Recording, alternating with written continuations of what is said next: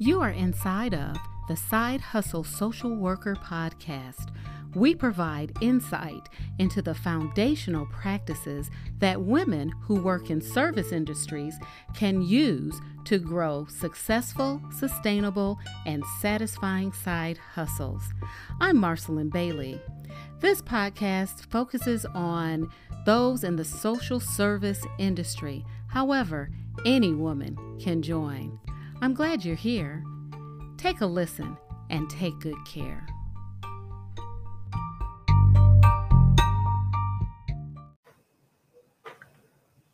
Hello, hello, hello there. I am Marcelyn Bailey of ML Bailey Consultants, and you are inside of ML Bailey Consultants Live. This evening, I want to just, I just want to encourage you all today um, and want to share a quote that I learned from my grandmother. And I believe it's a, a quote that's filled with hope and a reminder that whatever situation you're in today, it is not going to last. My grandmother lived to be 102 years old and she died in 2008. In 2008, it was not as common for people to live past 100. Well, now we have people who live into their 120s now. So it's been it's become more common. But back in 2008, it wasn't as common. But my grandmother taught me a lot of things. She had a lot of wisdom uh, inside of her, and she shared it with me when we were growing up, she lived with our family, and she um, she kept my brother and I when my parents were at work. But my grandmother worked also. She was a domestic. She was one of the women that you read about in the book The Help by Kathryn Kathryn Stockett.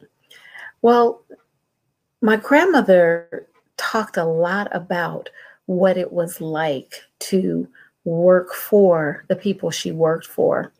I mean, she was on her feet all day. She um, had a lot to do and she had to meet their demands, right? She also had to deal with the homeowner as well as their children.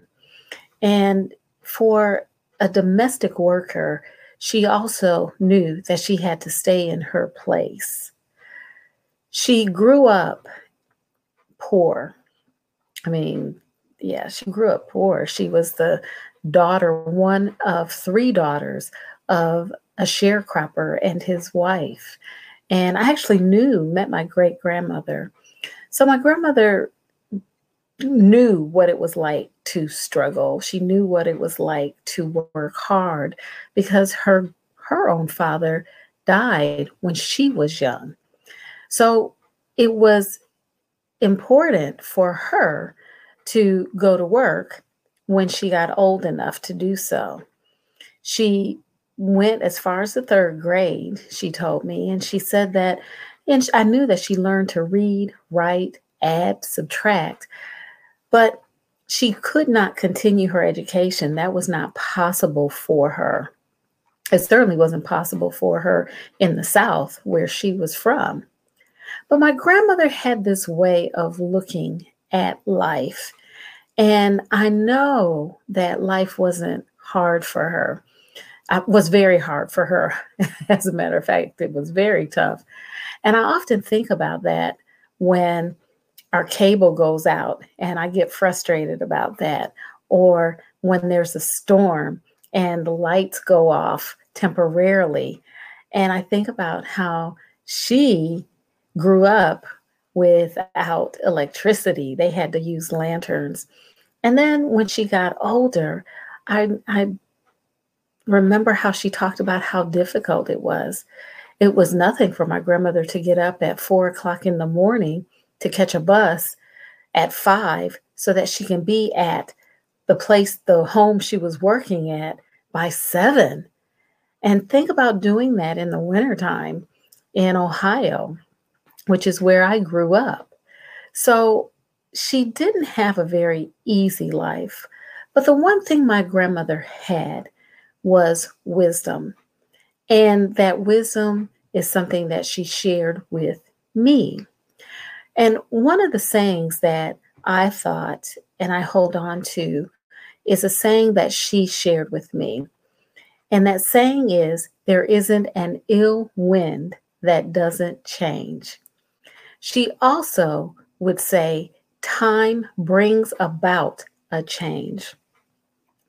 I think in all of my grandmother's 102 years, she learned that life is an is a period of seasons and that in our lifetime we will have seasons of joy we will also have seasons of sorrow we will have seasons of plenty and we'll also have seasons of loss she understood that and she lived through it.